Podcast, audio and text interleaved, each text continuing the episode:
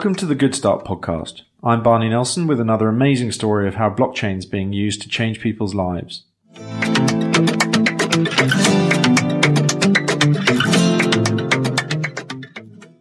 Twenty-five percent of vaccines are wasted every year. So that means that one in every four children is possibly receiving a dud or an expired vaccine next time they go to the vaccination centre. Imagine the global impact of that when UNICEF procures about 4 billion vaccines every year. Sid at Statwig has been using blockchain to cut that waste, bringing transparency and trust to the whole life cycle of vaccines, hopefully trying to cut waste, identify failures in the supply chain, and make sure that everyone wins, from manufacturers to distributors, and most importantly, to the end children that receive the vaccines. It's the most perfect combination of big data and blockchain. So it's really exciting to be able to talk to him about this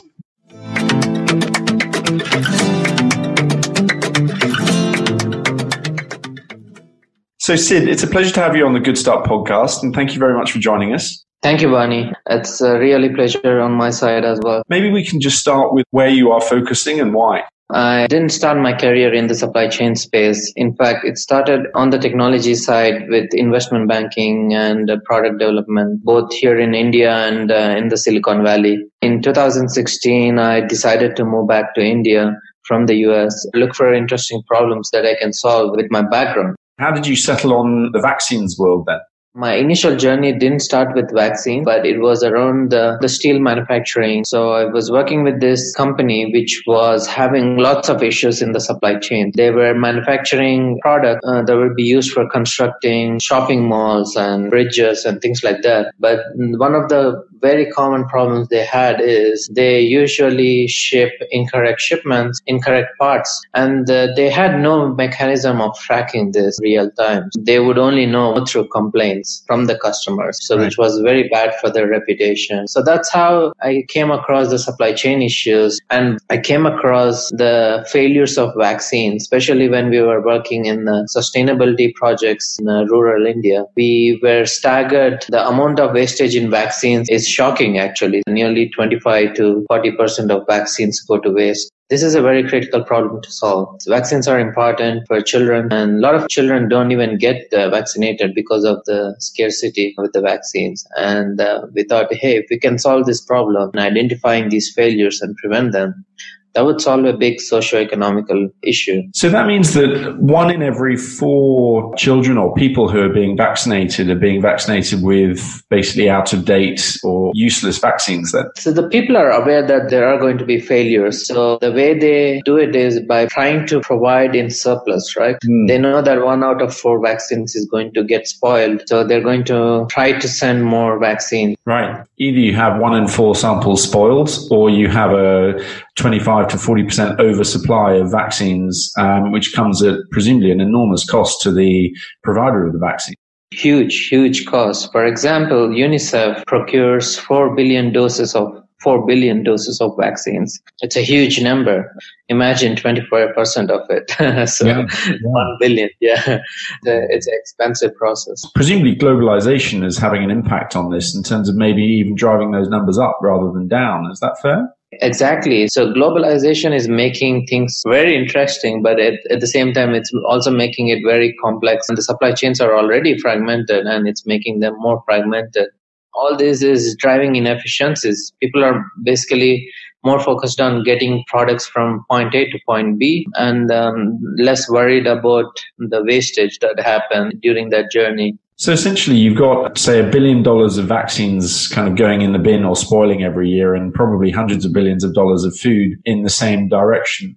Statwig's come in to change that ultimately. So what's your kind of mission in this space? People have been tracking products for, for ages, but how do we do that if the product has not reached DHL? Uh, if the DHL left the product at your doorstep, how do you still keep tracking it? Because the product might be safe when it was with, uh, with a distribution company, but after it has reached a seaport or left at a customer site, there's still good chances that it can be spoiled. So what we are trying to do is is trying to create decentralization in this whole ecosystem, how you track things and how you create visibility. Let's all collectively track these products and create a common system for us to share that information with each other rather than I going to someone and asking for information we are all part of an ecosystem where we can access that information in real time on a, on a product basis. That's the overall philosophy that we are trying to build into the supply chain.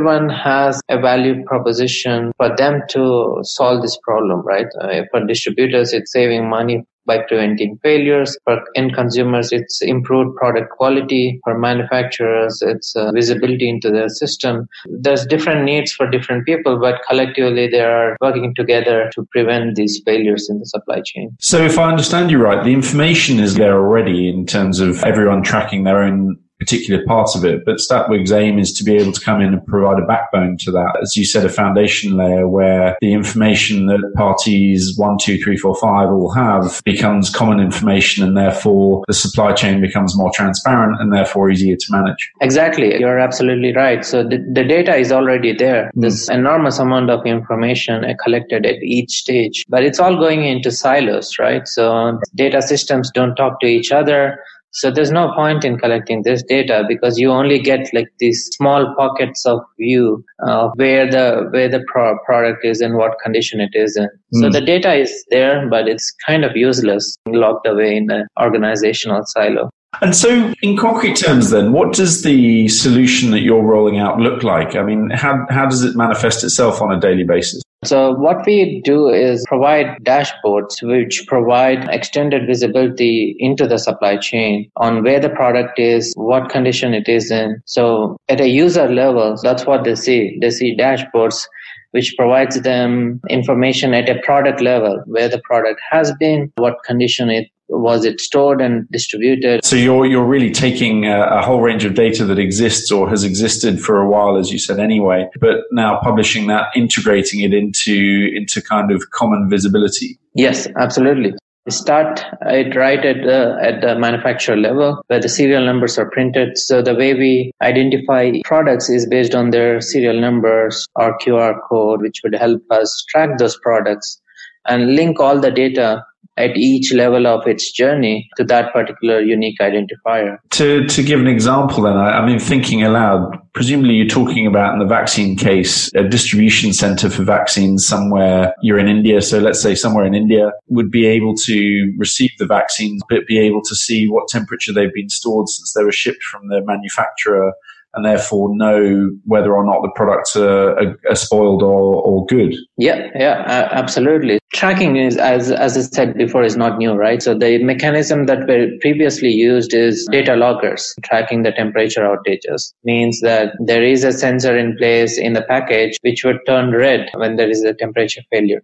So right. when the product finally arrives at warehouse, they open up the package, look at the sensor and see the red light on the data logger. They say, hey, I mean, this has gone through failure, so we'll just throw this away because it's probably useless, right? That's the current process. But what we are doing is augmenting that with the data. So we're saying that, hey, you received a package, but we can also tell you when the failure happened, whether there has been failures at that particular location previously why are products failing at a particular location? Is there something that we can do? Is it because the, the distributor is delivering the package but leaving it in the, outside in the sun because the warehouse is locked, let's say from 12 to 2 for lunch break or something like that? So in the old world, as you said, basically a, a box of vaccines would arrive and the only thing you would know was it was binary. It was either spoiled or good. And arguably many people along the chain would have known where the product was, but not necessarily all of them would have known the state that the product was in. In the new world, you're saying that the entire supply chain becomes transparent. And if somebody's leaving 100,000 boxes out in the sun every day and consistently ruining and spoiling, you know, billion dollars of goods, that, you know, everyone in the supply chain would be able to actually focus on that and be able to do something about it. Yeah, absolutely. And it also improves accountability. Previously, if there is a failure, everyone points fingers at each other saying that, hey, everything on my side was good. Our trucks were air conditioned, our warehouses were air conditioned. It's not my fault. You have to go and talk to someone else. Mm. But now by using immutable records on blockchain, we record those temperature alerts so that we have a proof of loss we can basically use to identify where the loss happened. So that also improves accountability in the overall system. And so you mentioned blockchain. Presumably this has been an issue that people have been trying to solve for before, given the sums involved. You mentioned the immutability point, but what is it overall about blockchain that made it essential for you as, as the foundation layer? What is it that it solves for that was impossible to solve for previously? If we didn't have a solution like blockchain, what would be the alternative? One would be everyone collects data, so they have to talk to each other to identify where the failures are ha- happening. There's a lot of collaboration that is uh, needed uh, between these uh, stakeholders. Another alternative is there will be a service provider who would come and say, Hey, I will collect all the data from you guys. I will store it in my systems. Whenever you, there is an issue, you come to me and I'll provide you the data. So there's a completely different set of challenges with both, both approaches. On the first one, where people need to collaborate to share data and talk to each other it requires a lot of collaboration, which doesn't really happen in today's supply chain because these are competing providers sometimes. It's very fragmented market. It's not their core core business, right? So they don't right. want to be involved in building tools uh, which share data. On the second hand, they don't want to give their data to someone else, right? So and create another Google or Facebook hmm. where they control their their entire uh, supply chain information and they basically get logged in uh, with that particular vendor. So that's where I think blockchain provides an alternative. So they're looking at a decentralized system, so where no one is controlling the data, um, but it's also distributed, so they can all contribute to the platform by sharing data. And one of the other things which is also important is the immutability aspect of it one single uh, stakeholder can't manipulate all the data and tamper with it. So these different characteristics of blockchain basically solves some of their existing challenges. It's basically an alternative. I'm not saying that it's the only solution. So the solutions that I mentioned previously also exist, but this provides a better alternative instead of it needing to be provided ultimately by a single organization or institution, if you like, and all the benefits and costs that that brings with it, it's a, a, distributed platform that, that doesn't need an institutional level of trust because ultimately you can't you can't mess with the, the data anyway. Yeah, and it, it can grow organically as well, right? So um, a manufacturer can have 10 different distributors, right? If a new distributor wants to use the same platform, they can easily do so.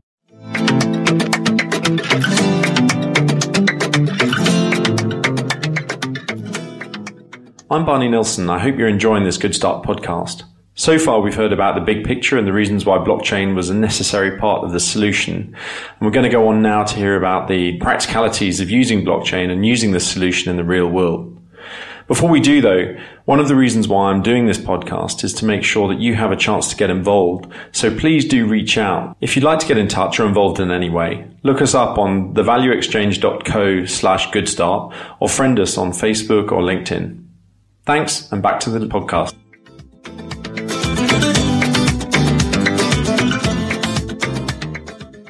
And so, where are you with the project then in terms of rolling out?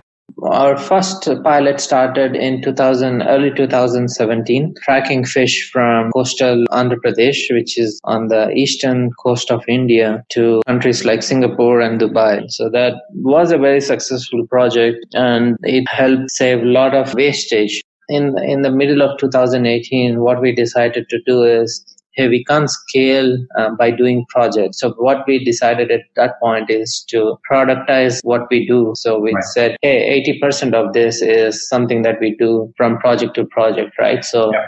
we took that 80% and let's create a product that we can deploy more easily and efficiently that's when we got even interest from organizations like unicef they have joined us in the efforts to build that product. And am I right that you saved about £400,000 of fish per month on the example that you first worked on? That's yeah. right. It was a very successful project. That got us a lot of attention as well. So our objective is to provide data. The applications could be built by us or the customer can build their own applications as well. So we can use that data to say that whenever there's a temperature alert, we'll send you notifications to your phone so that you can take some action but there could be a lot more applications as well. Uh, for example, this is from a project in US. The insurance companies were very interested in the data because today for them to understand where the failure happened to process a claim is very difficult, right? They have to send out an investigator to find out where the failure happened and uh, get the, gather the data and process the claim, which is very expensive for them. Instead, if the data is already available, so they can build simple applications to leverage that data to simplify claims. So they can automatically process claim because they know where the failure happened, how it happened, and also get better risk data. So they understand, hey, what's the risk with this particular supply chain, right? So right. that they can define their policies in a better way. So the applications are enormous. With UNICEF, we're putting a lot of our work on open source so that people can build applications on top of. And do you find in, in the vaccine space, I mean, do you find that there is enough information across the supply chain, or do you find that when you come to actually integrate all of the data, that there are gaps that you need to be filling, or do you find that it's just a question of assembling the data that's already there? Uh, one of the I would say challenges is how do we get the data from even if if it already exists yeah. uh, because we're talking about different systems are being stored on on paper some of the health centers and places like that although we, it's easy to say that hey we we gather data and store it uh, on a distributed ledger getting that information itself is a big challenge so right. instead of someone entering the data how do we collect that data automatically using sensors or uh, any other tools so one of the points that you've got to work on then is making sure there's more data available. Presumably there's also an element of getting people to play properly together. You mentioned, you know, the, the challenges of competition in the supply chain. How do you force people ultimately to divulge this information and, and to, to be able to work together, albeit through you? Everyone gets a different value out of using the ecosystem or using the platform. So there's manufacturers, there's distributor. In most of the cases, organizations like UNICEF or uh, different governments, state governments, right? So it could be the Department of uh, India. They are the ones who procure those vaccines from the distributors. And then they distribute it to the different health centers, which might or might not be under, under the government. So they could be a different organization altogether, which would then deliver it to the child. So there's different people involved. But interestingly, all of them have different value that they can extract out of the system. For example, at, at, a manufacturer level, they create the product and they hand it over to distributors. They don't care if there is a failure of vaccines somewhere along the line. I mean, they might care, but in reality, it would mean that they would be able to sell more vaccines. If more fail, they can sell more. But the bigger value for them is, say, if uh, someone, a child was given, delivered an expired vaccine, and and the child gets sick, the first person who would get the blame for it yeah. is the brand that has the name on the vial of vaccine, which is right. the pharmaceutical company. Or if there is a fake vaccine, which is a common occurrence these days, people are basically replacing real vaccines or just introducing fake vaccines into the ecosystem. So they look like they came from a manufacturing company, but they just contain some sugar water or something. At the end of the day, so it's a reputational damage for the manufacturer. So they need to have more visibility on where their products are, whether they're safe or not. The second mm. interest is demand and capacity planning has always been a biggest challenge for any manufacturer, right? How do I predict demand so that I can manufacture exact amount of products without having extra costs and inefficiencies into the system? By having visibility data, now I know exactly how many of my products are at a health center level, at a distributor level, at a warehouse level, so that I can plan my manufacturing in a better way. On hmm. the other hand, distributors, for them, it's very simple. It's expensive to distribute the product, to store it and distribute it. So if I can reduce the cost of distribution, that's a huge advantage for me, right? The other thing is for distributors, they have to negotiate the price with manufacturers. Every time they buy a product, they have to negotiate a price. Now, if they have the data to negotiate a better price, that's also a big benefit for them. So it's different incentives for different people. And so these are very acute problems, you know, in terms of people being able to protect their reputation, operations, plan for capacity, and then on the distribution side to be able to reduce the cost of spoilage. Do you have a sense yet of the quantum of the impact that using blockchain will make on this? I mean, how, how big an impact do you think this can make? It's going to be a huge impact, even in terms of vaccines. So even if we can save 5%, that's still uh, 200 to 500 million doses of vaccines. These are products which move at a very high volume. So it's mm-hmm. a volume play. So if we right. can improve it by small percentages, we can create a huge impact. How much is the data integration an obstacle to scale? Each time you come to a new distributor or manufacturer and their proprietary data source, you presumably have to work with that.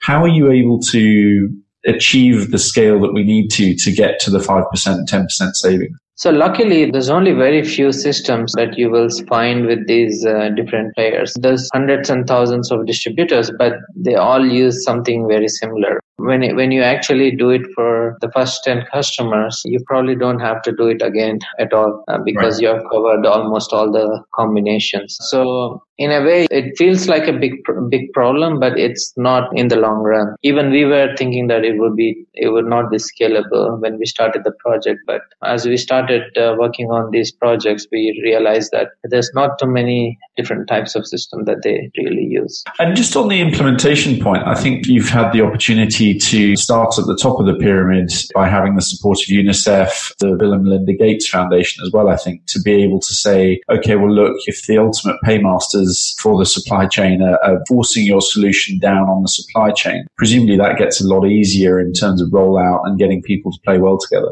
Oh, yeah, definitely. I mean, as a startup, it is very hard for us to push a new solution in these traditional industries. So by having a support of a big organization like UNICEF, it becomes very easy to get uh, their suppliers who, who, are all the pharma companies on board and also the, the governments at different countries are more more open to participating as well. So having a big player who controls a big market share makes it really easy in getting others engaged in the product. Right so if you tried to do this 10 15 years ago you could have been a single organization with your own database and plugged into the small number of systems that are used in the industry to track this. But ultimately, you'd have ended up with probably patchy data and possible trust issues in terms of the fact that it's all sitting in your, in your own private world. Whereas now with the work that you're doing, you're able to fill in the patches of the data and ultimately collect all the data to a point where it becomes open source and accessible to all so that the byproduct doesn't just sit on somebody's private database. It sits for global consumption, if you like, and therefore much more accessible to distributors, to manufacturers, to insurance companies, and so on and so forth. Absolutely. Yeah, that's exactly right. And therefore, by, by filling in the patches and by making it available and just essentially getting everyone to talk to each other, I guess, or being, getting everyone to see each other's data, you can make an impact on that billion dollars or so of wastage or oversupply that happens in the vaccine world and then multiples of that in the food world. Yeah, that's right. Brilliant. And so last question then, how do you see the next few years playing out for Statwig? A lot of solutions that you see in the market, especially in the blockchain space, there's a lot of skepticism in terms of whether they scale, whether they can uh, capture data for millions of products or billions of products. Uh, they can do that securely, uh, whether they can uh, capture that data without failing. So that's where our focus is uh, this year to build that scalable product to uh, billions of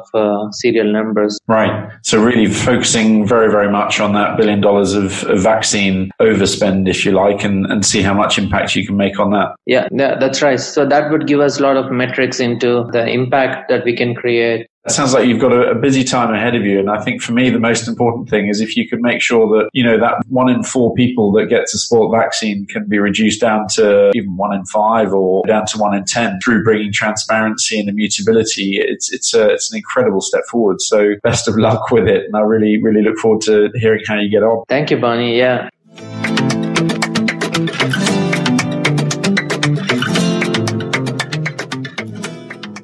I'm Barney Nelson, and thanks for listening to this week's Good Start episode. Next week, there'll be another amazing story about how blockchain is being used for good, and so make sure to join us then. In the meantime, if you'd like to get involved, look us up on thevalueexchange.co slash goodstart or on LinkedIn or Facebook. Thanks, and see you next week.